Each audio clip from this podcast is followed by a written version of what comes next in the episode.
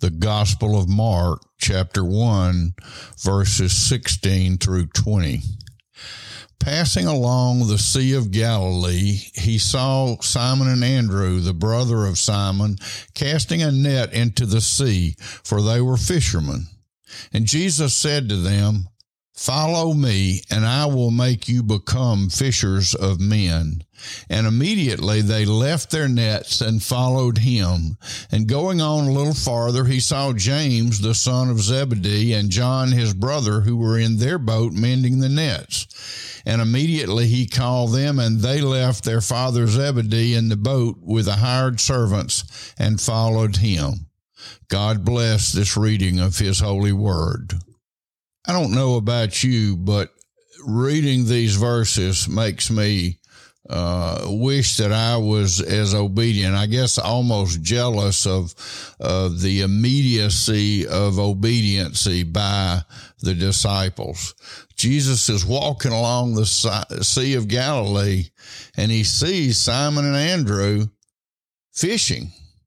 And Jesus said, Follow me, and I will make you become fishers of men. And what did they do? Immediately they left their nets and followed him. I don't think God has ever gotten that kind of response out of me. I'm always dragging my feet and God's having to pull me along, so to speak. Uh, we've got a free will, but but God is is calling us and tugging at our hearts, and mine seems to be more uh, harder to to mold than some. But Jesus just walks along the edge of the water and he sees them and he says, Hey, guys, come with me. I'm going to teach you how to fish for men instead of fish. And immediately they left their nets. This is their livelihood. This is the only thing they knew. They, they didn't know Jesus. These are simple, hardworking people. Uh, these weren't polished, uh, uh, educated uh, men of the of the Word of God who were looking for the coming of the Messiah. Of course, all Jews were looking for the coming of the Messiah, but I'm saying these aren't like trained uh, people, Jews trained by rabbis. These are two common men, fishermen, and immediately they responded, completely contrasted with those who were so well trained and who should have known better than than these that the Messiah uh, that Jesus met the requirements and the description of the Messiah? But instead it's the untrained who immediately recognized and the trained who rejected. And and not just uh, Simon and Andrew or Peter and Andrew but but also he saw James and John the brothers sons of Zebedee. They were out mending the nets, and their father was there and also hired, hired servants.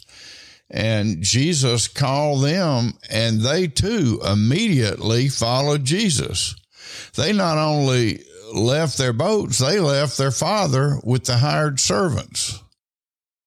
So that they were obedient to Jesus uh, they set aside the things of family, the things of livelihood, and they they trusted immediately in the Word of God.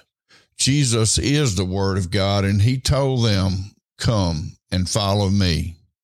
May each of us, in like fashion, hear Jesus calling us, whether you you're saved which means you've trusted in Jesus as your Savior, as a gift from God that you receive by faith, by trusting and believing in Jesus, who He is and what He's accomplished uh, in His death, burial, and resurrection.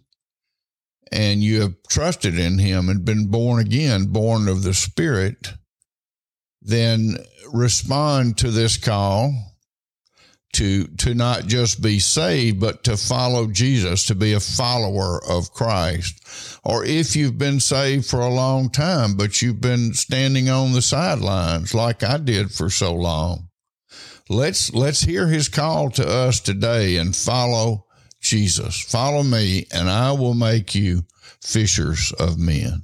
Amen